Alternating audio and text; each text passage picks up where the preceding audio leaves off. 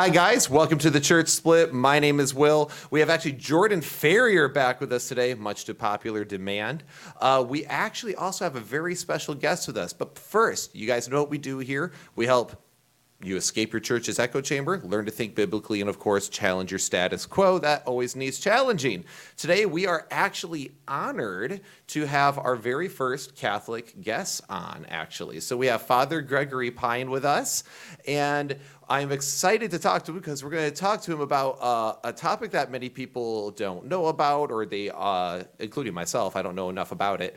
Uh, and a lot of people misunderstand. We're going to talk to him about uh, divine simplicity. So if you guys haven't already, like and subscribe to the channel. But with no further ado, because I know his time is limited, we're just going to jump right into it. Father Gregory Pine, welcome to the channel. How you doing? I'm doing well, thanks. Uh, as I was recounting before the show started, um, it's April in Freiburg, Switzerland, where I live, and as is the custom in Switzerland, regardless of the month, uh, it's snowing, and uh, I had a mass at a, at a neighboring town this morning, and I decided to walk home, which was a good idea, I thought. And then I discovered that I was walking through like two, three, four, five, six, seven inches of snow at certain points. And then when I started hearing my toes squish in my shoes, I thought that I, I ought to have picked another route. So, um, so I'm currently thawing out and drying out, but delighted to be here. Oh, I hope your thawing goes well. Um, so, for any of our uh, listeners who are not familiar with you, because I think we have mostly an evangelical and Protestant kind of following, they might not be familiar with your work. So, could you tell people a little bit about yourself? Um, what even made you join? Uh, uh, being, you know, being a father is no joke. That's a huge commitment. So, just tell us a little bit about yourself and where that came from. Sure. Yeah. Um, so, my name is Father Gregory Pine. I was born in or outside of Newtown, Pennsylvania, which is in southeastern Pennsylvania, just across the river from Trenton, New Jersey. And um, yeah, I grew up in a kind of normal Catholic household mom, dad, two sisters, younger brother. And uh, like, big thing growing up is daily prayer. And um, yeah, my, my, my, my kind of family go tos were Mass, confession, which would be kind of Catholic particular, uh, and then prayer, reading scripture, and then uh, fasting was like a family practice. So that would be kind of cradle of the faith. I went to a, a little university in Ohio, which folks, some folks have heard about in, in evangelical circles called Franciscan University of Steubenville. Um, so it's like, as my Protestant friends say, it's like Grove City, but not academically serious, um, which is a joke. which is a joke. There's some academic rigor going on there. Um, and while I was there, I um, encountered the life and the witness and the writings of St. Thomas Aquinas. And St. Thomas Aquinas was a 13th century Catholic saint. Many people have heard of him. Uh, he, he pertained to a religious order called the Order of Friars Preachers, or the Dominican Order. It's called the Dominican Order because it was founded by another 13th century saint, St. Dominic de Guzman. Um, and so I was very struck by his witness, and I found like the way that he loved the Lord really resonated with me.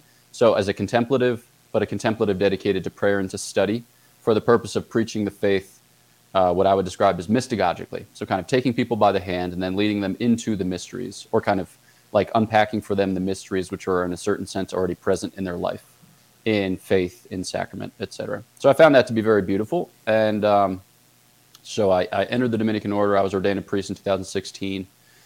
And along the way, th- interesting things that I've done. I was assigned in Kentucky, uh, in Louisville, Kentucky, where I taught at Bellarmine University uh, which is one of only four Catholic colleges in the whole state of Kentucky, because Kentucky is not known for its Catholic education.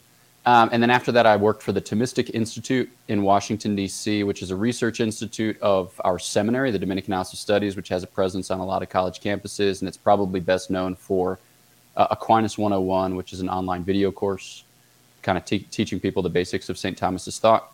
And then since then, I've been assigned in Freiburg, Switzerland as a doctoral candidate, and I'm working uh, in Christology, specifically the Christology of St. Thomas Aquinas.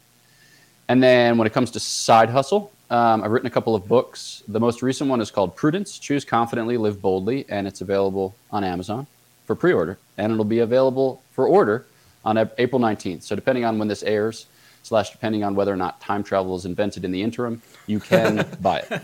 Um, and I contribute to two podcasts. One is called Pints with Aquinas, and I see the mug there on the table, which is impressive. Yes. So kudos. And then another one that's called Godsplaining, um, G O D S P L A I N I N G. Long, long story as to the name, but it's basically like the opposite of mansplaining. So instead of condescending, it's like a kind of divine condescension, which is to say, it's ennobling. Um, so yeah, other things. Godsplaining, we're having retreats this summer, to which you are all most cordially invited. They will be saturated in Catholic sacraments. So if that makes you nervous, maybe another retreat would be better. Um, but uh, yeah, those are the those are the details. Those are the things. Oh, that's fantastic. Now, how old were you when you said you were ordained into the priesthood? Sorry, I asked So I would have been 27. Okay, Yeah, so. I, I, I learned to shave, and then the next day I was ordained a priest. Was there a, how long of a process does that normally take? Am I, so it, yeah, it, dep- it depends on what you've had before. It depends on when you start, but typically it's between six and eight years um, okay, of formation. And the first year for a religious order is called the novitiate, which is like kind of learning religious life, and then it has some retreat-like aspects, right? So just a lot of dedicated time for prayer. And then also just like a lot of adventures and obedience. So you just do things because you're told to do things, not sinful things, of course, but oftentimes mind numbing or laborious things. And the idea is just kind of to get you in the habit of religious life. And then after that, you do basically seven years of academic study. So two years of philosophy, five years of theology. And if you've had some of those things beforehand, it can kind of trim a little bit. So at Steubenville, I had studied some things which were applicable. So it trimmed a little bit. And here we are. Nice. Well, good to know. So, um, with that being said, now it sounds like you might be a pretty big fan of Thomas Aquinas. Yeah. I feel like that's a safe bet. Uh, so, and also now that I see the Pints with Aquinas mug next to our mug, I feel like mine is vastly inferior, and I'm a little upset about that, but that's okay. So, uh, with that being said, could you tell people now we're talking about divine simplicity? This is something that uh, Thomas Aquinas talked about, um, and there's been different there's different takes on divine simplicity, which is actually what makes it kind of a difficult thing for people to kind of wrestle with, because depending who you look up, there could be uh, an Augustinian version versus a Thomist version um, versus other versions. So, what is divine simplicity uh, from a Thomistic perspective? Yeah. So I like, I love stage setting because I feel like when you take a doctrine in isolation, sometimes it introduces into the conversation certain kind of like misunderstandings or certain uh, misprisions. So I like to kind of set things up. So, for instance, St. Thomas wrote the Summa Theologiae, which was his masterwork, and he would have been working on that during the last years of his life. So he was born in 1224, 1225 ish. We're not sure. Um, and he enters the order in like 1244, 1245. And then he goes to Cologne and then to Paris, where he does all of his initial studies. And then he starts teaching as a professor of theology in 1256, which is when he does his like first survey of theology, which was his commentary on the sentences of Peter Lombard. And over the course of his life, you know, he has maybe something like 75, 80 published works. But the Summa Theologia is the one that he's working on when he sets down his pens at the end of his life, just before he dies. And so at the beginning of the Summa, he says, Here, I'm going to try to explain theology in a way that's um, not simply meaningful content wise, but also meaningful uh, structure wise, right? I want to I want to arrange it pedagogically so that it's most easily learned because it actually corresponds to the realities as they are articulated. So I want to spell out for you reality as it's revealed to us by God in a way that is most easily assimilated. So you can think about the Summa Theologiae as a kind of extension of the work of the incarnation, insofar as our Lord Jesus Christ kind of spells out God's interior life in a way that is most easily assimilated. Um, so when we you know start reading the Summa Theologiae, we see a kind of deliberate purpose in the way in which St. Thomas you know sets out each question vis-a-vis the neighboring questions or within a particular treatise. And so divine simplicity comes right at the beginning of the Summa Theologiae. Uh, the first part is an extended meditation on God, one and three, uh, meditation on creation, and then evil is a kind of subordinate consideration within that context.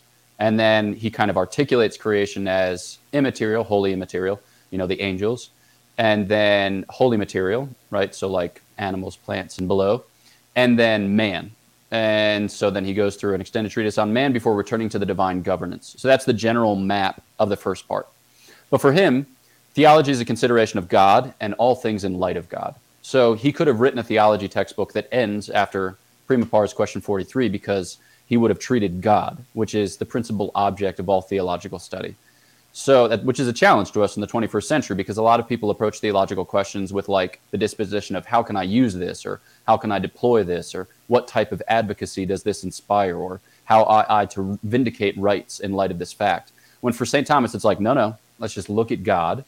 And then having looked at God, he'll give us indication as to what comes next. And it might be nothing. He might say, enter a monastery and think about me until, you know, I come back. It's like, okay, cheers. Uh, or it might be something. He might be like, you know, be of service to the material poor in a way that's really, really concrete and intense. And you're like, party on. Okay. So the, the consideration of divine simplicity happens in the context of his treatment of the Godhead. So specifically, questions 2 through 26 on the one God. And everyone knows question 2 because it's whether God exists, an Deus sit. And that comes in three articles, right? And the third article is the five ways. So that's like the text of St. Thomas that, that everyone knows best. But the very next article is the first article of the question dedicated to divine simplicity. So for him, he's progressing along the lines of an Aristotelian science, where he says, first we prove that the thing is, and then we show what the thing is insofar as we can. In the case of God, we're always arguing back to God from effects. So we're arguing from effects to a cause. And so our knowledge of that cause is limited on account of the fact that effects are never adequate to the cause. So when St. Thomas proceeds in questions 3 through 11 to go through simplicity, perfection, goodness, infinity, um, eternity, immutability, omnipresence, and unity, what he's effectively doing is ruling things out. He's circumscribing a space in which we can expect to find God. He's basically saying he's not this, he's not that, he's not the other thing.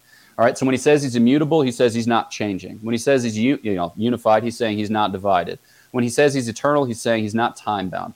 And when it comes to simplicity, I just gave the longest answer to a potentially easy question, which is my won't, but alas. This is fantastic. All right, here we go. So when Yeah. he talk when he's when he describes divine simplicity, he's saying that there is no mode of division in God. So God is in no wise composed of parts. God is in no wise divided. So that is effectively what he is proving in Prima Pars question three, articles one through eight. That was actually very good. I So, so that explains why he says that we know God by remotion, by, by removal, right? So there's, there's no division, so it's unity. He's not contained, so he's infinite. Is that, Yep. Yeah, that's part of it. So, so like um, after those initial survey of questions, questions three through eleven, which are the kind of classic remotion questions, he devotes another two questions to like how we know God and how we name God, questions twelve and thirteen, and in it's in that where he talks about what he calls the triplex via of Pseudo Dionysius, which is this threefold way by which we rise to the knowledge of God. And he says the most foundational way is causality. We know that God is, and in a certain sense, what God is, by virtue of the fact that we reason back to God from the effects that we observe in the world. So you like that's kind of the ground floor of what we're doing here, which is effectively natural theology. Okay, so um, you know it's a longer discussion as to whether or not we can know God, um, you know, like prescinding from grace or apart from grace.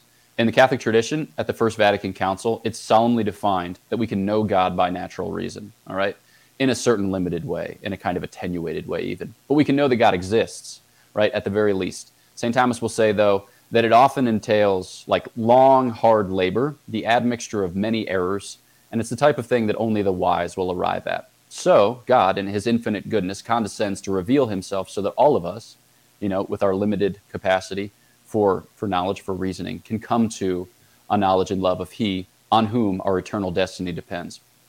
So the, the, the, ground floor is causality, but St. Thomas says whenever you talk causality, there's a kind of tendency towards a certain conceptual idolatry, where you say like, you know what, I really like this Swiss form of like delicacy, which is called a knapper, and um, it's great. You know, it's just got like the I don't know what you would even call that cookies, but it's like some chocolate, some jet puffed blah blah blah, and thus and such. Um, this is good and God, who gives existence to all things good, must be like this canopper. St. Thomas says, Whoa, whoa, whoa, pump the brakes. You just really love canoppers. So now you're worshiping at the altar of canopper, and you're attributing that to God on account of the fact that you're not willing to do the type of intellectual work to purify your understanding of God from certain limitations. So he says we need to follow next the way of remotion, all right, or the way of negation. And in that we say, but he's not like the goodness that we encounter this side of eternity, in the sense that he doesn't suffer its creaturely limitation. So, you know, like, and, and we encounter that limitation in all sorts of ways. So, for instance, I just drank a cup of coffee, and I would say this coffee was good or is good, all right? But even in that sentence, I'm saying this coffee is good. I'm connecting coffee with goodness as if by a kind of conjunction, as if by a kind of association. But but when I say that, I'm saying that like goodness doesn't doesn't necessarily pertain to coffee by right. Like I could I could drink bad coffee. Like a lot of people in Switzerland just serve hot water and then they put some little like whatever you call that instant coffee next to it and they're like coffee? And i'm like no that's potential trauma okay? We have a different understanding as to what constitutes coffee. Um, whereas with god it's not as if you can say simply like god is good and think about that in the same way that we think about coffee because god doesn't like you know like draw to himself goodness. God subsists in goodness right? God is goodness. God exhausts all that there is of goodness so, whenever we do this type of work when thinking about God, we need to remove from our understanding certain limitations, which is to say, we need to acknowledge the fact that we're thinking about something that transcends our minds and we're thinking about it with those minds. All right. So, are we going to be like able to wholly transcend our limitations? No. All right. Because God wills that we encounter Him within the context of these limitations. So, they're not bad. They're just, they just are. They're the, they're the hand that we're dealt. So, uh, the, kind of final move then for this triplex via is what St. Thomas calls the V of the via eminentiae, or the way of eminence, or preeminence, or supereminence, which is to say we recognize that God is like this thing, this good thing. Well, when we've set aside the creaturely limitations, we want to say further that he's he's beyond this good thing. He's like this thing in a way that transcends this good thing. He's like this way, excuse me, he's like this good thing in a way that's that's more good in a way that's more principled, in a way that's more full than this good thing. All right. So, like I would say, my dad, for instance, Barry Pine, is a really good man. All right. And so he he is before my eyes as a kind of icon of fatherhood. But, you know, like I, I can say that, that God is a good father by kind of reasoning on this effect of God's love and goodness in my life. All right. But I want to remove from it certain limitations that I experience with respect to earthly fathers. But then I want to say, like, you know, fatherhood pre-exists in God in its most excellent form, in its most pure form, in its most, what would you say, in its most true form. Okay, so that would be the threefold way, which I also explained for way too many minutes. So that's that's the kind of conceptual like therapy or ground clearing that we're doing when we make these types of judgments. So when it when it comes to divine simplicity, um, the way I understand it, um, or at least the way that, like Norman Geisler explains it, is that um, Parmenides, who was before, well, he was alive at the same time as Aristotle, I believe, is that there is only being and non-being, and that um, Plato and Socrates were trying to solve that puzzle of how God can be, well, they would say the gods, how the gods are separate from the creatures and Aquinas used Aristotle to say that um, God being absolutely simple, um, and there's no potentiality in God, potential for change, whereas everything that God creates has potentiality. Mm-hmm. So when we think of um, that there's no potentiality in God, there's no potential for change, then people think that God is immobile or static. But that's not what Aquinas said. He said that, so that's kind of one of the first things you have to, in my mind, is that um, you, you think of God as a being, and Aquinas explains that, correct? That God is non corporeal, mm-hmm. He's spirit, um, He's not not flesh, or, or material. Is that correct? Yeah. Okay. And then he says that God is incomprehensible in his essence. So his essence, his essence is his existence, and that's incomprehensible. Um, but God is a being, and then God has attributes. Am I good so far? Yeah, yeah, killing it. Okay, and then the attributes, as you were explaining about your father, we know the attributes of God by remotion, by removal, and by analogy. So when Jesus says that God is our Father, we know by analogy of our own Father um, what that means. So when you have the attributes of God, um, so God is um, omnipotent, omniscient, love, etc. That um, God's will comes from his attributes. So God is a being, he's spirit, he's incomprehensible in his essence, his essence is his, his existence. We conceive of him as his attributes, which are all one, and his will comes from his attributes. So then we have to think um, that of the attributes of God that are proper to his nature prior to creation. So God is justice and God is love, but we wouldn't say that wrath and mercy, I think mercy, are attributes because before God created a creature to be angry with, there wasn't any wrath, right? So before there was sin, there was nothing for God to be wrathful to hate. Um, so, um, so when when we say that God is all of His attributes simultaneously, wrath is not an attribute. So it's not like God is always angry, and God is always merciful. You, you know, He's these contradictory things. He can't be those things all at once because. It, does that make sense? Because those aren't attributes. Yeah. No, there's there's a there's a lot there to respond to.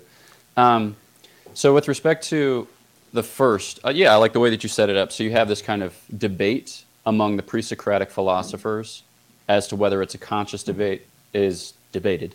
Um, but you have on the one side, uh, like Parmenides, right, the monists, as it were, and then on the other side you have Heraclitus, who argues that everything is flux. So there's a kind of hyperstability on the one hand and then a kind of hyper instability on the other hand, both of whom are trying to figure out how you account for change. And so the one is to deny change and say that change is only apparent, and the other is to reduce everything to change and say that stability is only apparent or kind of substantiality is only apparent. And this is what Plato and Aristotle kind of work out when it comes to, like you said, potency. This idea that there's non being and being, but a kind of middle category, as it were, to speak somewhat crassly, is potency, which which names those things that you can be, right, but aren't yet. So I, for instance, have certain potencies. Um, I'm in potential to, you know, suffering a knee injury, but I'm not in potential to becoming a like a, a radiator. All right. So there's there's no agent who can take me from being, you know, Gregory Pine to being a radiator. All right, in, in any meaningful sense. But there is an agent who can take me from being, you know, like, you know, possessed of some kind of bodily integrity to being possessed of less bodily integrity. And that agent is me because I am reckless and stupid. Um, so so that, that identifies a thing in me, right, which isn't yet fully realized or actualized, but is. And so when we talk about potency, all right, we're talking about a kind of category in created being for further realization or for further actualization. And so when St. Thomas talks about the divine simplicity, he, he effectively removes from our consideration of God any potency. All right. So, like you said, the first thing that he takes on is whether or not God is a body or has a body. And he says, no, because a body always entails potency. On account of the fact that I have a body, all right, I am in potency to having, you know, magic marker written on the back of my hand if I go to some venue, you know, which would probably be like a club. And my clubbing days, not only are they over, but they never begin. Um, all right. So so I like if you have a body, you're always potentially subject to corporeal changes. So he says, nope, nope, certainly not the case. But then St. Thomas goes through a bunch of other categories which which relate like act and potency. And so he goes through like substance and accidents. He goes through act and potency, just kind of broadly speaking. He goes through, like you said, essence and existence. And he removes that all from God. And and the definition that he arrives at is just like you said, that God's very nature, God's very essence is to be. All right. So God he describes as ipsum esse per se subsistens.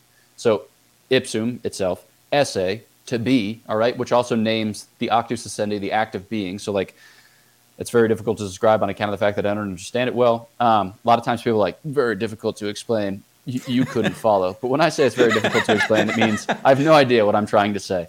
Um, all right, so, so, uh, so, so God's very nature is to be, which is to say, God exhausts all that there is of to, to be. So there's no to be that falls without the bounds of the divine life. Okay, so we participate God's being, as it were. We kind of have God's being on loan in a way that St. Thomas explains that saves him from the criticism of pantheism or panentheism, because there's a real integrity to created being on account of the form that God imparts to each individual creature, but it has that being from God. So it's it's only proper to God that his very nature is to be. So so God's to be doesn't come from elsewhere. Whereas in the case of everything else, its to be does come from elsewhere. So we have being, as it were, on loan, not in the sense that our being is like, well, you know, like might not be tomorrow. I mean, that's true in a certain sense, but it has a kind of stability, right? But it's still contingent in the sense that it doesn't explain itself. The principles of our nature aren't sufficient to explain the fact that we are. This is a thing that Heidegger meditates on the 20th century, like that there is something as a kind of marvelous fact when there could not have been anything.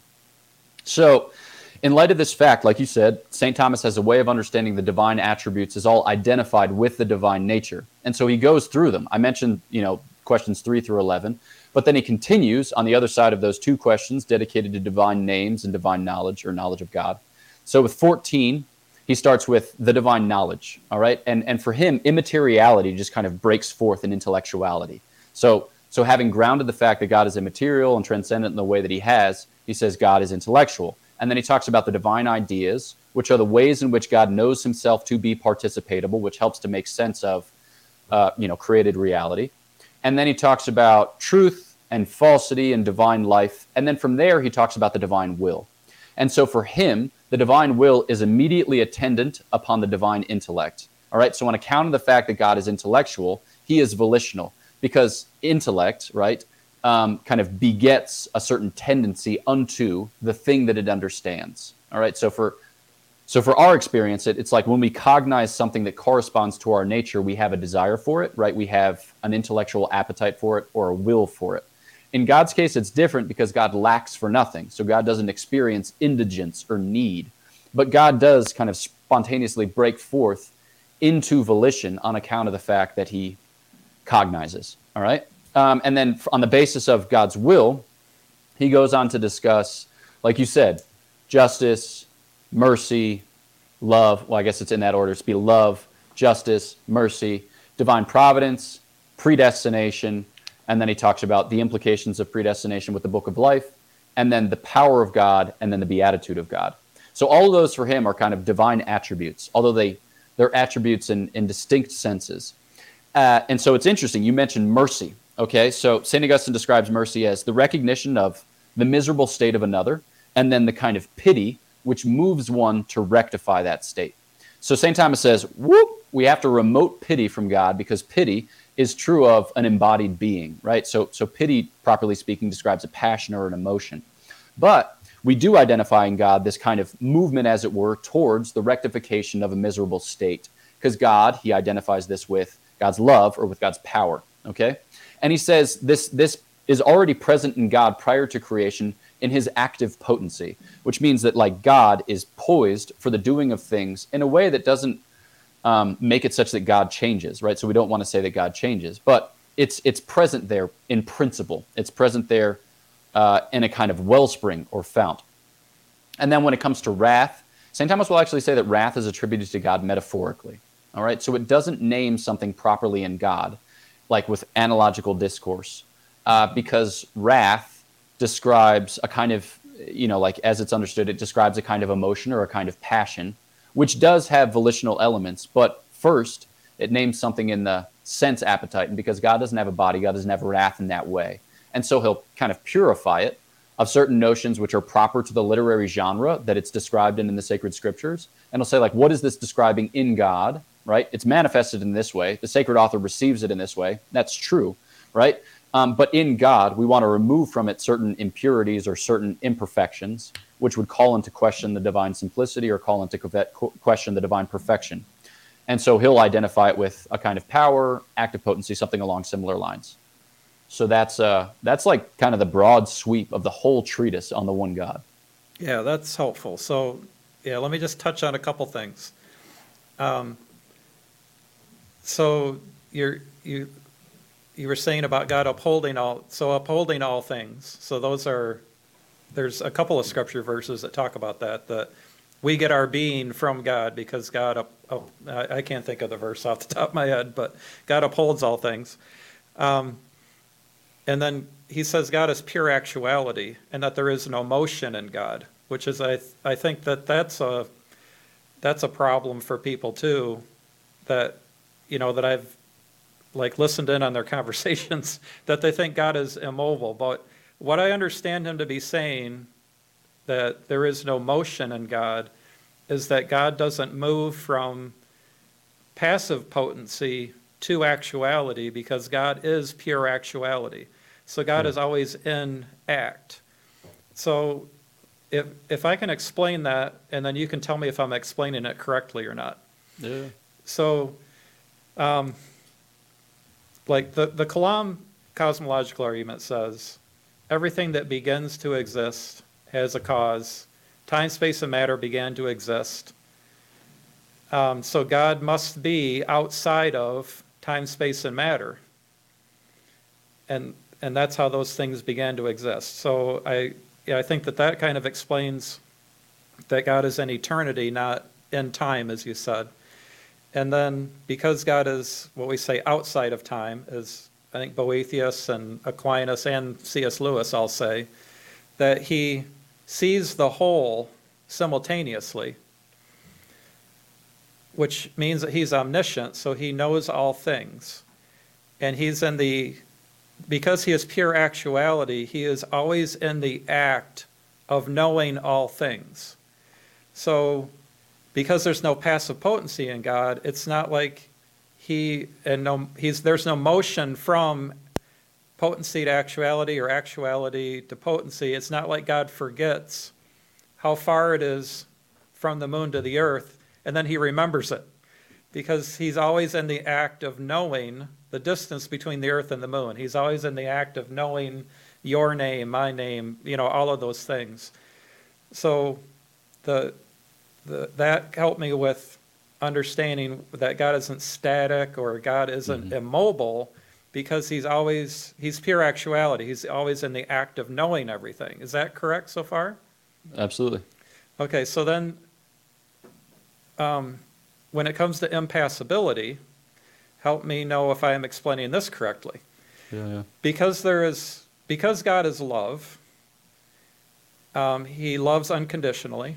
So there is nothing that I can do that will make God love me more. There's nothing I can do that will make God love me less, because God is always in the act of loving me unconditionally, and there's no passive potency in God where I can do something that will move God from the potency of loving me to the actuality of loving me because he is always in the act of loving me, which is why we would say that God is impassible.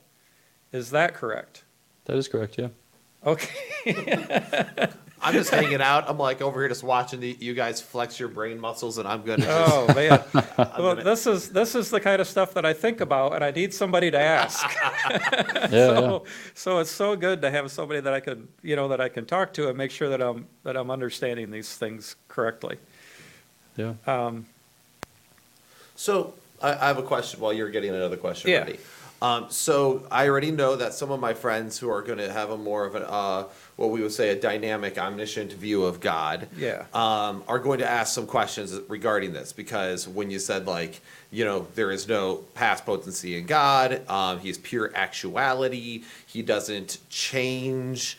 Um, then, uh, and like it's not like he forgets, like you said, the distance from the Earth to the Moon. Right. So then, what do what what would your response um, be when it comes to saying things in Scripture where it's like he Yeah, let me- remembered so and so and engaged there? Yeah, let me, let me take that up just a second before Oh, Father okay, Gregory do your thing. responds.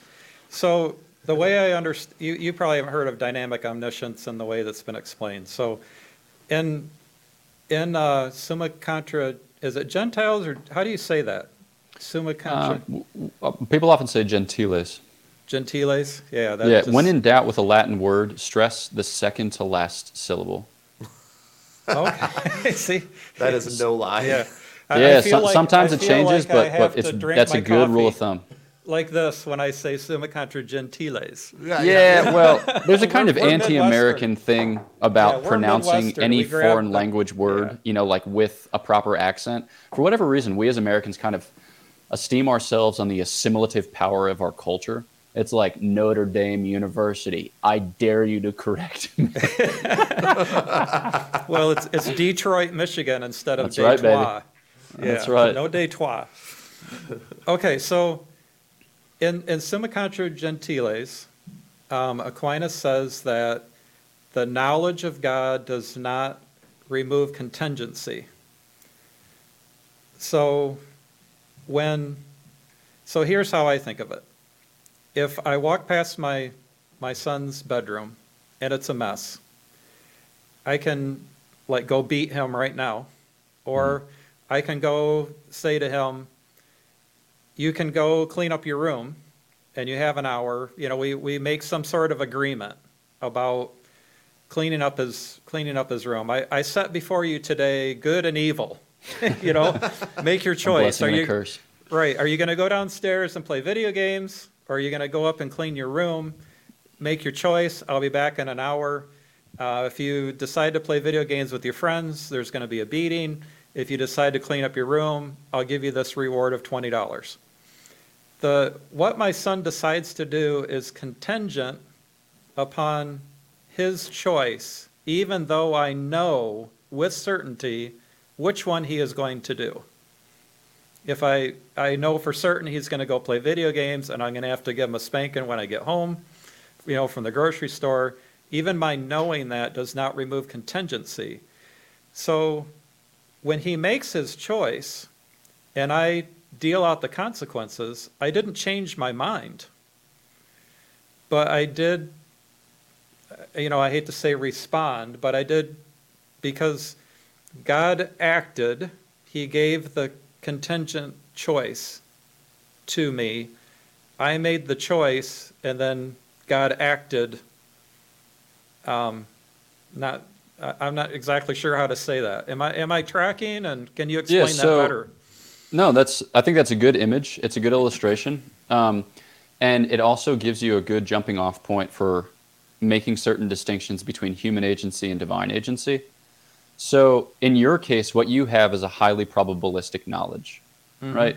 So you're you're guessing, but you're guessing on the basis of a lot of data, right, and a pretty intimate knowledge of your son's dispositions. Um, so that gives you a, qua- a kind of quasi certainty, but it's not absolute certainty because it's still Right. based in the practical order with contingent matters. In the case of God, so God doesn't doesn't know as if one at a remove by a kind of probabilistic knowledge with a quasi certainty. God knows as the cause of our being and of our agency. And a good text for this is um, I want to say it's De Potentia, question three, article seven, which talks about like a fourfold way in which God is present in human agency as as creating us to be and as conserving us in being and as creating us to act and as conserving us in action. So, God is the cause of our being and is the cause of our acting. But God causes us to be as contingent free creatures and causes us to act as contingent free creatures. And so, God's, it's actually an expression of God's power and of God's sovereignty that He creates in such a way that He makes it so that the things created will tend towards their end by the principles proper to that creature. So, a kind of good patristic source for this is St. Severinus Boethius, his description in the Consolation of Philosophy about the divine eternity, which is a source text for St. Thomas that he returns to with, with frequency. But this idea that God knows and that God disposes, but in such a way that affords liberty to free creatures, namely angels and men. Um, and so it's rather than being a, a kind of limitation to the divine power, it's an expression of the divine power. And you can you can run this on the order like in the order of nature or in the order of grace. Right. And yeah, I forget where it is, but he does he, he doesn't say that we have free will, but he says that we have, I think, free choice in Yeah, yeah. Summa Contra Gentiles. I, I I couldn't put my finger on it immediately like you can.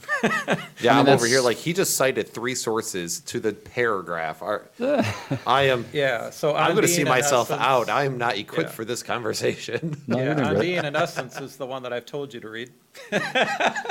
So for when it comes to Seminary, choice, bro. I got a lot Well, of yeah. reading going on. You gave me a book this thick. You're like, hey, Will, here's a gift. I'm like, that's going to take some time. Yeah. Keep going. I'm Sa- sorry.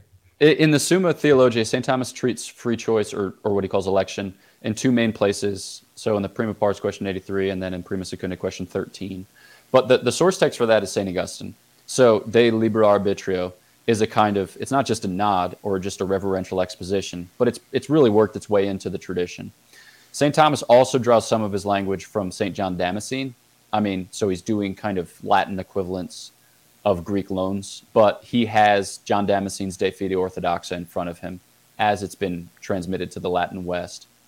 Um, and St. John Damascene is mediating a lot of uh, St. Maximus the Confessor as well, who has a lot to say about free choice. The place where St. Thomas gets into the most detail about the implications of choice and our liberty is actually in De Malo, and I want to say it's in question six, uh, because that's a really mature, disputed question.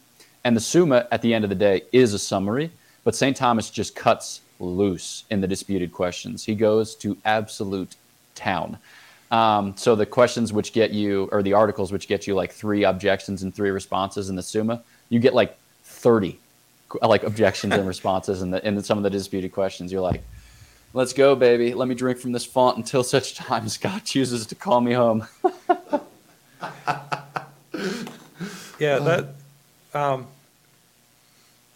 the, what, um, Aquinas got from Augustine and his, on the predestination of the saints. Yeah. That's, that's where I would disagree with, with Augustine and, and Aquinas. That's one of the few spots. Um, you disagree with Aquinas on baptism, is that correct? In Uh, what sense? On infant baptism? Um, I don't think so. I, I know you, you, I watched you and, and uh, Matt Fradd discuss, and I remember there was something, but I couldn't remember what, where you said there was something that you disagreed with Aquinas on. I mean, it's not a big deal. Yeah, I don't remember Um, offhand. I mean, I know that I disagree with Aquinas on the Immaculate Conception. Um, if, if there's been a doctrinal pronouncement that contradicts Aquinas, I'm pretty sure of that because of the way that, you know, I think in the context of the Catholic Church, um, my dogmatic slumber. Uh, but but apart from that, I always feel myself on very very uncertain ground if I ever tend to think other than. So uh, yeah, I don't know what, exactly what it would mean or what it would entail with respect to baptism, but I can't think of it offhand. Oh, okay. Yeah, and I might just be misremembering. I'm old and not a smart man. so My favorite part. So, so Jordan says, "I am not a smart man." Probably 40 times a day. He says, "I'm not a smart man," but then he'll go on and talk about metaphysics for the next 30 minutes. I'm like, "Sure, okay, buddy. I'm not a smart man, but let me talk to you. Let me flex my brain." Well, I know there's been a lot of things in the past that I was wrong about, so that's why I say it, because I know I make mistakes. It's a humble thing. I appreciate that actually. Yeah. Um, so yeah, I uh, back to one of my questions here, uh, as far as what I was saying before. So when you say that God doesn't, rem- you know, God doesn't remember, or God, and we see God like interact directly, I would just like to have somebody who holds to divine simplicity to just respond to that, because uh, there's, uh, is it like kind of an anthropomorphism, or how, how would you explain that? Yeah, it's metaphorical instead of not anthropomorphic. I want to let you know that I just ate two Flintstones complete vitamins. Um, Hopefully not these on things an empty delicious. stomach. Those things Yeah, upset know. my stomach if I didn't eat something else. Oh, they're so good. I don't know what it is about the Flintstones ones. They really get me. Okay. That's, I haven't had Yeah, this so- since I was a child. So, so St. Thomas talks about you know scriptural interpretation in a variety of places in a, in a pretty deliberate fashion, and it's beautiful when he does. Uh, it's it's often said that the medieval master St. Thomas was minted a master of theology in 1256 and held teaching posts for the rest of his life, which would have been for another 17, 18 years. Um, but so his first responsibility as a medieval master was lectio, and then his next was disputatio, and then his final was predicatio. So you start in the reading of scripture, you dispute. So like the whole dialectical method is a way by which of interpreting sacred scripture, um, and then predicatio. Ultimately, it's meant uh, for, or it's destined for a kind of continuation of God's revelatory act in the context of liturgical preaching for the enlightenment and salvation of those to whom the word is addressed. So we have quite a few of St. Thomas's sermons, and some of them are beautiful. There's like testimony that St. Thomas would weep when he preached, specifically in his native tongue when he would go to Naples. He was from Roccasecca, which is just outside of Napoli, and um, yeah, like he would he would like weep in professing the faith or in giving giving voice to it.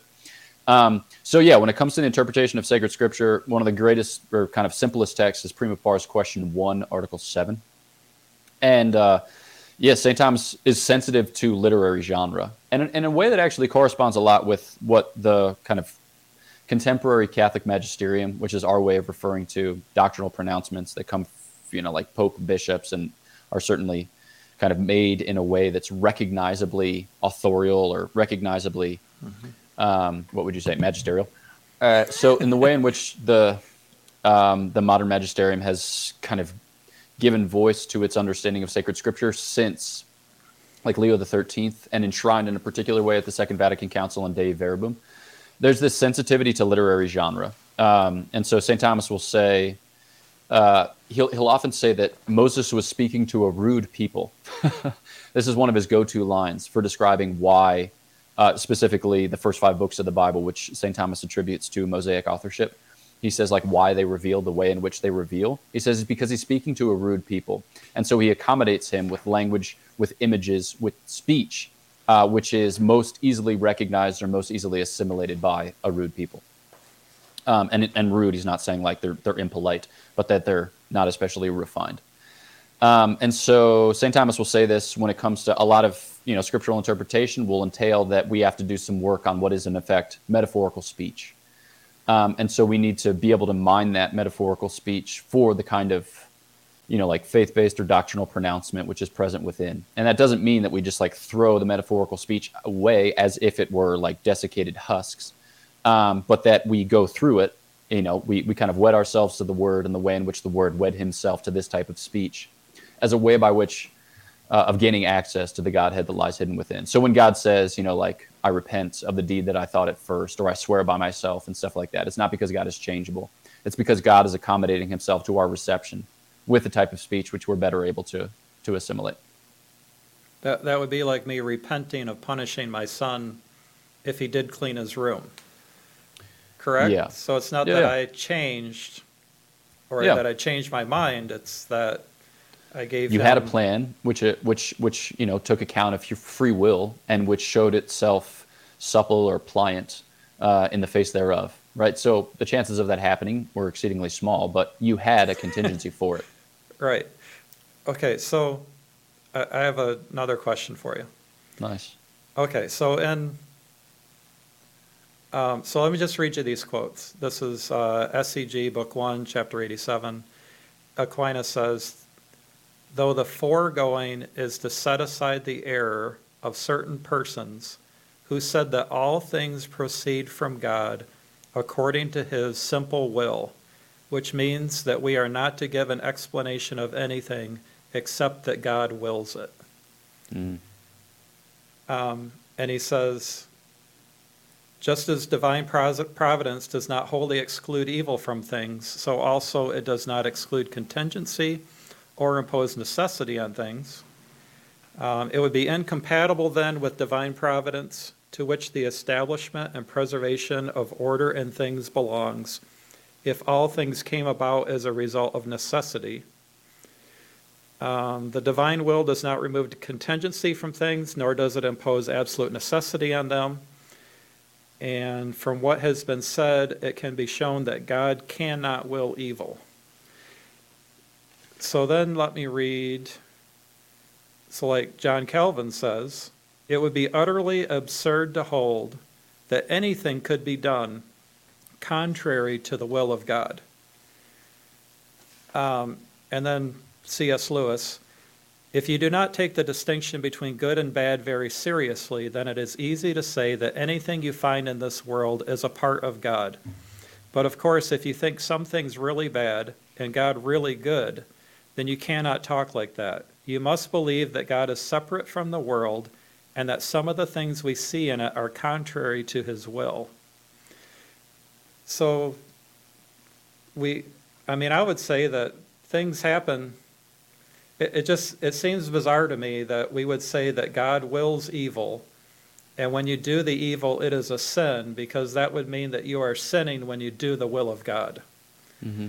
So if there is sin in the world, you must be doing something that is contrary to the will of God. Um, so I would say that Calvin is wrong, that nothing can be done contrary to the will of God. Is that, I mean, am I tracking with that, or are you tracking with me on that? I'm tracking with you. Yeah. Okay, Um, so then, yeah. I would go just ahead, say and then I'll w- add, the- I have another question. the typical move is to introduce a distinction within the will of God, as it were. Um, and so uh, you'll hear it sometimes described as perfect and permissive will, or you'll hear it described as antecedent and consequent will, the latter of which distinctions is the one that St. Thomas uses, and he gets it from St. John Damascene, and that's described in Prima Pars question 19. Um, and we could go into that if you care to, but you have another follow up, so I'll let you just Yeah, go. well, I have, I have follow-up to that too. So that, that seems to me to be the difference between Augustine and Aquinas. That, like, if we think of the creation of Adam, if I'm understanding Aquinas correctly, he would say that God is good.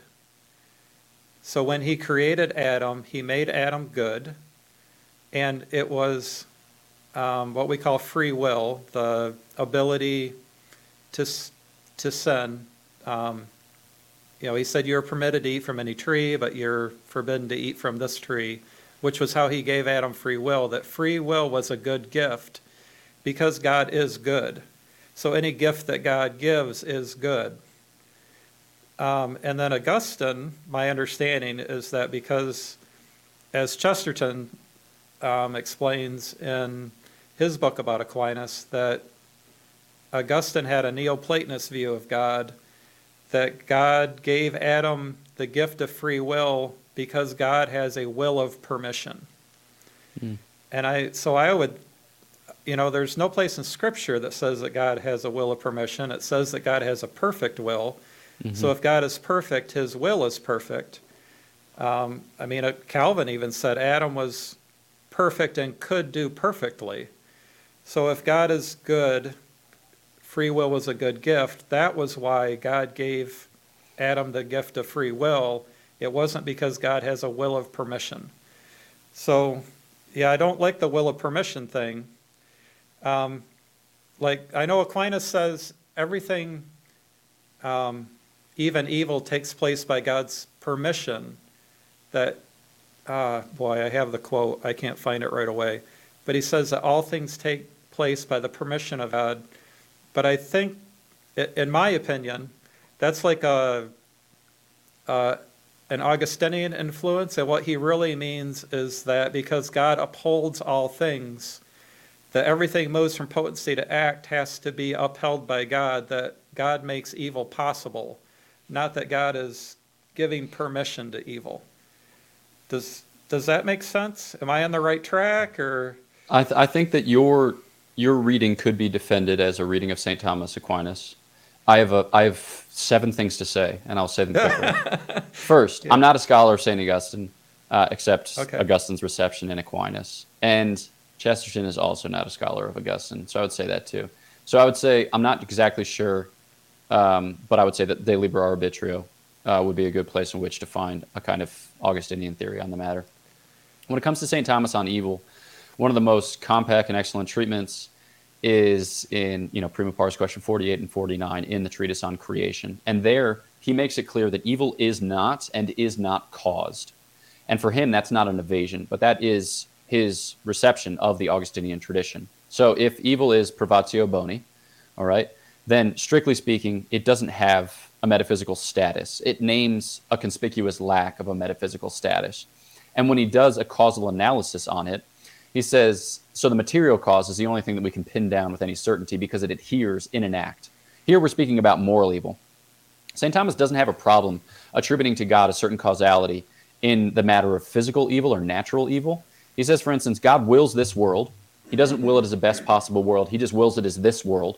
And in this world, there are carnivores and herbivores. And carnivores and herbivores eat other animals, right? It mm-hmm. seems to be the case that in a material world, one thing is going to build itself up by the destruction of another thing. And that doesn't mean that it's bad. It just means that it is this thing and that it manifests God's glory um, in this particular way. Could it be improved upon? Yes, but God willed this one. There are reasons for which that we can kind of mine by our reading of the sacred scripture, but it's not for us to say that this is the ideal arrangement. It's for us to say that we can appreciate a certain goodness in this arrangement.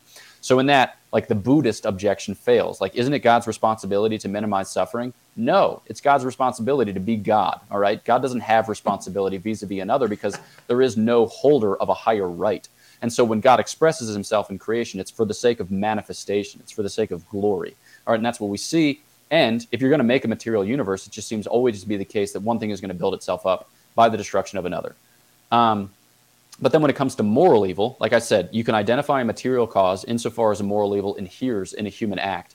But you can identify a formal cause because a privation is a lack of form nor can you identify a final cause because sin is a kind of madness. St. Thomas doesn't put it in those terms, but he says that what you have as a final cause is a good end, but the good end is pursued um, in a kind of disorder or it's not pursued vis a vis other good ends in the proper way. So it has for its end a good, but it, it, it doesn't take account of the whole. And then when it comes to an efficient cause, he says there is no efficient cause of evil. It's a kind of deficient causality. It's the failure to uphold or the failure to affirm a higher good. So, so evil, taken on its own terms, is not and is not caused. So when it comes to exculpating God, there's no problem there for St. Thomas. And he doesn't do this lightly with a kind of hand wave. But I would recommend the book God and Evil and the Theology of St. Thomas Aquinas by Herbert McCabe on this issue, which is really good. He wrote it as his STL thesis in like the 1950s, but he was a student of, well, he was a friend of Wittgenstein, and so his, his kind of like analytic clarity is to be envied. But then uh, maybe I should just leave off there because I'm I was about to stop. Yeah. Keep talking. Well, well, I, th- I think that Aquinas and Augustine agree that God doesn't cause evil. Uh, I guess to me the difference is that when I read Augustine, it's like it's the reason that God that Adam was able to sin was because of God's will of permission. Whereas Aquinas would say that God is good, so he gave Adam the gift of of freedom, the ability of better or worse response to his command to not eat from the from the tree of the knowledge of good and evil. So to me, the, the, it's not the the difference isn't in if God caused evil or not. I think that they agree on that. The difference to me is where the gift of freedom came from. If it came from God's will of permission or if it came from God's attribute of goodness. yeah. So, Cer- certainly, I, I think it came from God's goodness from my reading of St. Thomas Aquinas. Right, yeah, And I would okay. suspect that that's probably what St. Augustine says too. And I'm, I'm guessing that Chesterton is doing a little bit of a hack job with respect to Chesterton, whom I love. Yeah. Um, but one of the things, like I read Garrigou-Lagrange's commentary on St. Thomas's treatise on grace, and one of the lines that he takes from Augustine most often is God would not have permitted evil unless he could draw from it some good. Right? So I think Augustine also has a kind of teleological understanding that evil is part of what would you say? You know, like you have that line in the Exultet from the Easter Vigil, "Oh happy, oh happy fault," right? Um, "Oh blessed sin, which merited for us such grace, such a Redeemer." This idea that, in a certain sense, uh, things are better than they might have been otherwise, and this is just based on his reading of Romans 5, 12 through 21. You know, this idea like the how much more, um, as if you know, like as by the sin of the one man, you know, so all were subject to death. So, by the grace which abounds from the one man, all have you know how much more how much more how much more this idea of a kind of superabundance attendant upon our choice as god's like further manifestation of his glory for the sake of our salvation and that's very augustinian in its source so i yeah, Yeah. i don't know i, I don't know yeah, what I augustine agree says that it's yeah, I agree that it's Augustinian. I I've read some August Augustine, and I think that that's um, yeah, that's what I have the problem with. As you know, as I'm explaining, I I think that that's there's a there's a difference there. That's a distinction that that makes a difference, and I think yeah, like I say to Will, I'll send him a quote from uh, from Aquinas, and I'll say. Do you see the mistake that Augustine caused Aquinas to make? well, that's where. Well, and I think that's where I think that the, the best way to put it is really that, like, right? It stems from the will of, like, the goodness of God, um, because it would mean that freedom is good. Um, and then I, I think that well, as far as natural evils and what and uh, pain and suffering, that is also part of the goodness of God where it allows us to have stellar character, to overcome, to to be better than the evil. So that's a that's a whole nother cadard. Yeah, So, but I, I, but that's always one of my things. Where I'm like, well, uh, what if there was no uh, no uh, ability for us to have suffering? Then I have no ability to rise above and become greater in character. Uh, I know through most Yeah, of my soul building theodicy. Right. Yeah, yeah, yeah. Soul building. Yeah, exactly. So anyway, um, so I know we're, we're I told uh, Father Gregory here that we'd take only about an hour of his time. Oh, yeah. Um, so we have about an hour here. Um, I don't know how, what your time schedule is like right now. I think you just ate ate your canapper. Uh, I, I did. I had a canapper. Yeah, I was getting hungry. canapper. Uh, that's my Yankee coming out. Canapper. Uh, Yeah, that's fine. You, you be you. All right, can I ask, let me ask one more question on a completely different, different topic. Um, Yeah, so, because this has been eating at me for a month, so let me, let me just ask this. Um, You talked about um, that lying is always evil, you should, you should never lie. And you gave the example of if you were in the lowland countries and a soldier came to, came to the door and said, are you hiding Jews? And you had said that it would be wrong to say no, even if there were, and that would mean they'd be hauled out in the street and shot. So my question is this. If, if I'm standing in the doorway and the soldier comes to my door and I know that if I answer anything other than no, he's gonna pull these people out in the street and shoot them. Is it wrong to say, would you still say that it's wrong because the actual question he's asking me is, do you have Jews in your house that I can pull out in the street and shoot? so is it wrong that his actual question is, are you hiding Jews? And I answer no to that when his real, you know, do you see what I'm saying? I don't want to justify away, but is that still lying? wow. We just put him on a spot on a really tough question, bro. Well, you know, he's he's lectured on it, so I think he has an answer for me. Oh, okay. All right. All right. I'll Yeah. let him. I'll let him do his thing. I was just over here like, ouch. Yeah, yeah. Yeah, yeah.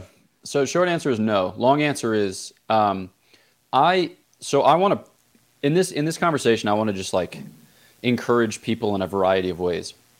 One is I want to encourage people uh, to a kind of moral imagination, which looks beyond kind of what what some authors have called quandary ethics. This idea that you know morality is all about these difficult cases which we think about and kind of do certain mental backflips. When truth be mm-hmm. told, like most of morality is the other stuff that we kind of forget about, the daily grind. And I think that like truthfulness, which St. Thomas identifies as a virtue, a quasi potential part of justice, one of the kind of building blocks of civil society, is so very, very foundational to human discourse that if we start making exceptions to truthfulness, we really start undermining the very fabric of human integrity. Because if we make decisions as to like this person is worth the truth and this person is not, or I can redefine the truth in this way, or I can redefine it in this way, not. Um, I think that we just find ourselves on very, very unstable footing. Um, and so you'll you'll hear like Peter Kreeft, for instance, says you have a responsibility to lie, to tell a bold lie, to tell an outright lie. I just don't think that's the case because if I'm going to tell a bold lie, an outright lie, an excellent lie in that moment, that means that I have to have some kind of moral formation which has trained me to that point to be good at lying. And I am not good at lying. So I, I will have had to do many, many lying exercises if I'm going to equip myself admirably as a liar in that moment. And I think that that means that my responsibility somehow to becomes to become a liar, which is just strange and bizarre. And I just don't think that it's actually good for you know human flourishing to become that type of liar. The second thing is I think that we find ourselves within a dispensation of providence. This is way beyond our competence in the sense that we often think about the world as if it were just a matter of like what would you say optimizing or maximizing the consequences of decision. When truth be told that's not our business. That's one of my favorite lines from ts eliot's four quartets. The rest is not our business. What do we have competence over? To as princess anna of arendelle once sang in frozen 2 to do the next right thing all right? So like that is the type of thing over which we have a modicum of competence by the grace which god gives. And i think that we need to be humble about the limitations of our providence okay that doesn't mean that we just shutter ourselves against the realities which lie beyond our immediate you know five foot radius. But it doesn't mean that we think of ourselves as I, I mean, very concretely, we can't begin to think of ourselves as engineers of reality who are producing good results because people who try to produce good results see them fail within their lifetime. But people who seek to be faithful find that God multiplies the work of their hands and makes something beautiful and glorious. But truth be told, this side of eternity, everything will fail except for the universal church. Everything that we set in place will fail. Everything, okay, in a certain limited way. So I just don't think it's for us to say, like, I have to, what, what do I have to do? I have to be faithful. The rest is not our business. And so when it comes to defending Jews, I think that you, you know, like you pray for the grace of prudence. You pray for the grace of counsel, which is the gift of the Holy Spirit, which perfects prudence, so that you can respond in such a way which is true, which clings to the truth, but which, you know, does what is within your power to promote the well-being, the health, the flourishing, the goodness of those in your care. So if somebody comes to mind, I don't know what I would say. Honestly, I have no idea what I would say because my heart would start racing and my you know, like my stomach would be in my throat and I'd start sweating like a little monster because I have no moral formation for lying because it's not actually advantageous for me to become a saint. So when somebody knocks on my door, I'm praying that the Holy Spirit gives me the words, but what I would probably say something along these lines would be like, uh, I mean, if you're going to look in my house, you're going to look in my house. I mean, this haggard, tall child is not going to get in your way. I haven't prevented anyone from doing anything in my whole life. Okay. So if you want in, I mean, it's yours for the taking because I haven't lifted a weight since the sixth grade. You know, so it's just like, you, like, why are you trying to implicate me? And this is one of the arguments that St. Augustine gives in the De Mendacio. He says, wait, so we should, you know, like prevent this attacker from not sinning by ourselves becoming sinners? He's like, what's the sense in that? Okay. All right. Now, do I think that I have to say, yes, there are seven Jews. They're located in my basement. You turn this knob, you open this door, you go through this priest hole on this cubby, and then you'll find them? No. All right. I'm not I'm not responsible for telling everyone everything that's pertinent in every like situation or circumstance. There is a there's a, a kind of legitimate place in the world for secrets and secrecy. So I hope, right? But if overcome in the moment and completely just like devastated by the anxiety that I feel, if I were to say like no, okay, that's a venial sin, which is a sin analogically so called by reference to mortal sin, which is sin in the strict sense. So it's like it's a light fault. And I think that we have the kind of moral taxonomy which accounts for the situation adequately, well, and excellently while providing for our moral formation, our becoming saints. Um, that is my response. That is a beautiful sermon. Thank you. I, I, told you I'm not a smart man. I was just corrected. So no, it's great. Thank you. Yeah. It is. It is one of those tricky questions. I, I'm. I always. Yeah. am curious of a theologian's response to that because it is. It is one of those wrestling questions. Yeah, that was. Um, I've heard a lot of people uh, wrestle that. So thank you uh, for your very honest uh, answer there, Father yes. Gregory. Hey, if I find a theologian wandering around, I'll I'll, I'll, I'll have him give you a response. um, so, real quick, before we close up shop in, in this episode here, um, back to divine simplicity, we have strayed, um, yeah. yeah. which I feel like is normal on the program. We're, we're going to do this, and then we're like, oh, look, rabbit trails, and we hunt down the rabbit, we kill it dead, we skin it, we put it in our stew, and then we're like, wait, what were we talking about? How do we get here? Um, so, back to divine simplicity real fast, at least in a Thomistic sense. Yeah. Real quickly, can you uh, um, tell us what are the biggest misunderstandings of it and where can people get more information on it? Yeah. Biggest misunderstandings is that it makes God a kind of monolithic lunk. You're like, oh my gosh, God doesn't have any complexity. God doesn't have like any what would you say, like real attributes which pick out things which are distinct in the real order from his nature, that, that must make him like a kind of unwieldy rock. Um, when truth be told, it's, I think it misdescribes the, death of, um, the depth of immaterial being. Right? So, like, to be simple is actually to be more alive. Um, in, in the Neoplatonic description, you have this kind of Neoplatonic triad of esse, vivere, intelligere, and each describes a kind of intensification of being. So it's you know it's true of things that are that they have a kind of metaphysical dynamism, but it's it's yet more true of things that live that they have a metaphysical dynamism, and it's yet more true of things that understand that they have a metaphysical dynamism. And as you kind of deepen, deepen, deepen, um, you don't arrive at God because God is not on any kind of scale, as it were, or spectrum. Uh, but you know, with this kind of logic, we can reason to a God who is most dynamic, right?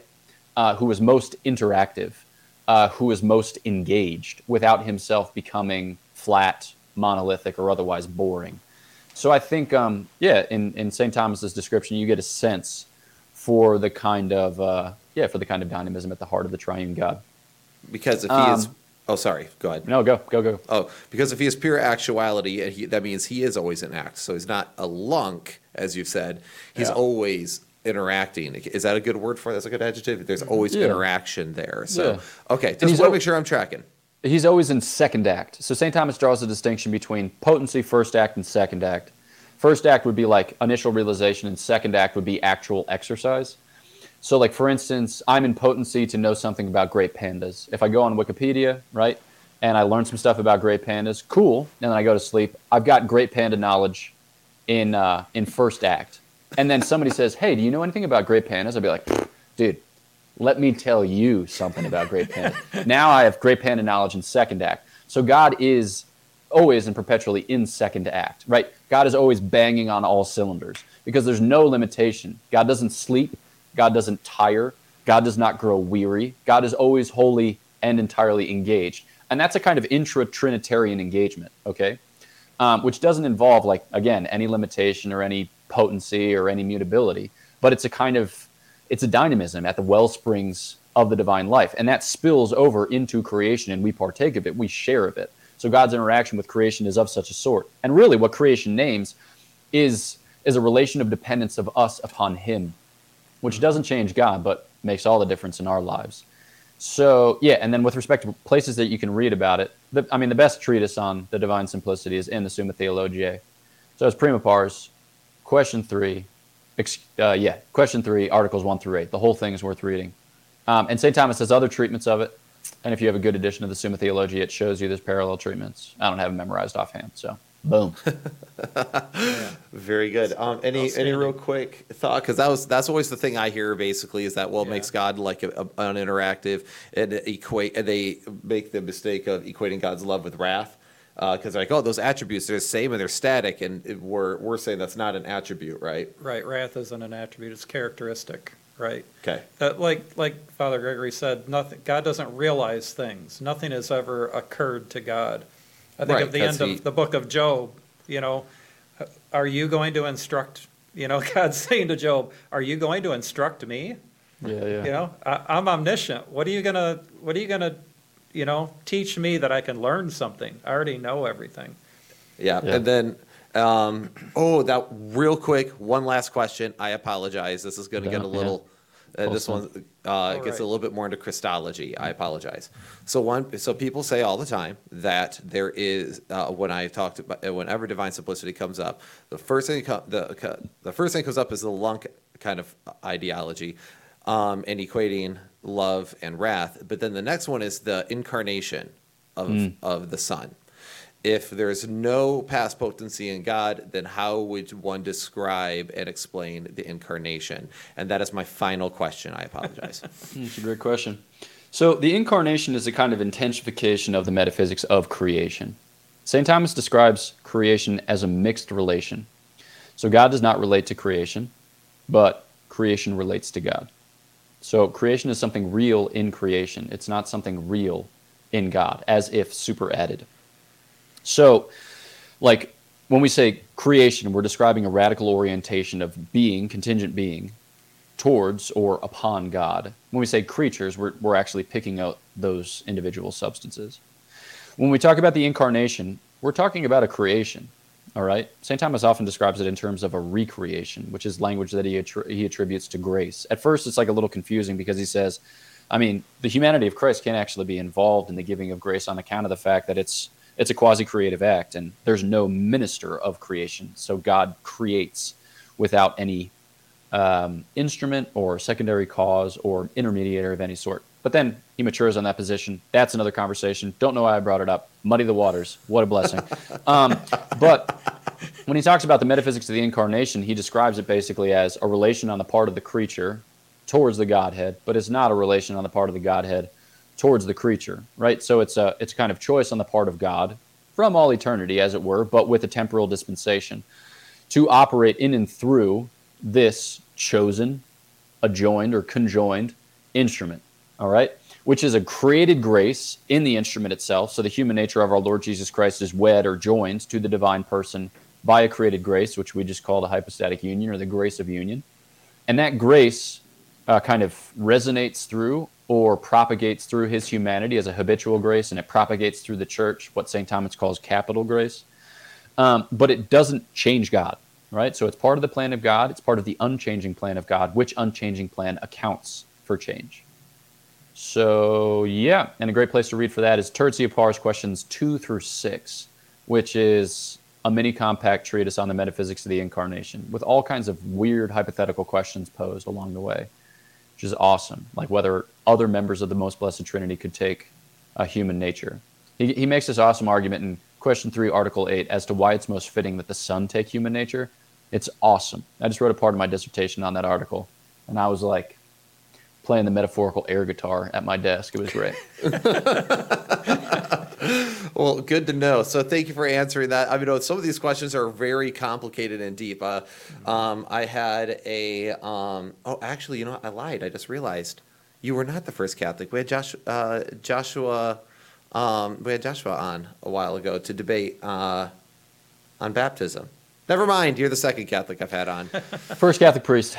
Just yeah, it's There we true. Um, so um, now he, uh, well, one of the things that he, he uh, to quote Joshua, he said, "Theology is hard," and uh, and I think that's probably the best way to to wrap that up. So, so, but no, I've actually really enjoyed this conversation. I really appreciate the clarification Yeah, thank you so much. the detail as well was very helpful because you were actually referencing throughout how you're able to reference that. So I'm really decent at, uh, uh, and um, Jordan knows this. I teach a lot on like the legitimacy of of the New Testament historicity. There, I talk about. Um, uh, like philosophical arguments for God's existence, and I love having those types of conversations. But I cannot reference things like that, where it's like this, this, this article, that. I'm like, wow, okay, I am. I- It's amazing. It Yeah. was pretty fantastic. I'm impressed. I live under a rock, and the only things under that rock are like sacred scriptures, the Missal, and the Summa Theologiae. So there you go. and Frozen too. And Frozen too. Let's go. All right. Well, with that being said, um, if somebody wants to hear more from you, that where else can they find you? Yeah. Where else can they find me? I wrote a book. It's called Prudence. Choose confident. What is it called? Choose confidently, live boldly. And I actually think it's pretty good. Which I would say of like four things that I've done in my life, and one of them was an art project in fourth grade where I did a transformation picture from an elephant into a baseball mitt, and I was like, that is really nice. Um, so yeah, it's it's. I think the book's actually pretty good. So that, and then I contribute to the podcast Godsplaining. So G O D S P L A I N I N G, available wherever podcasts are served. And then you should come to the retreat this summer. One of the retreats this summer. So we have one for all comers, one for young adults, and then a young men's wilderness retreat. Um, and those are in New York, New York, and then North Carolina, respectively. End of July, beginning of August. So lots of opportunities to sit out, drink beer, smoke cigars, and chat theology. So all good things. Oh, those sound fantastic. Mm. um, bless. All right, and of course, uh, you you've been on Pints with Aquinas many many times. So, uh, thank you so much, Father Gregory Pine. Everyone, go check out his book if you're curious. Um, all my evangelical and Protestant friends, I hope you guys can realize the fact that uh, um, not all Catholics are these evil people hiding behind a, a, a closet, jumping out, trying to try to murder all of your. Okay, that's creepy. Never mind. I recant everything. And for those of our audio listeners, uh, Father Gregory just made a really funny face. Um, but uh, I hope everyone can realize that we can have great conversations. There's actually things to be learned um, on various sides of various aisles, and this is what the church split exists for: is to actually unite the divided body by discussing things unapologetically and um, just be in, uh, be in fellowship with one another. So, with that being said, thank you all for checking out the church split. Don't forget to like and subscribe. Uh, let us know your thoughts of divine simplicity in the comments below. And with that, take care and God bless.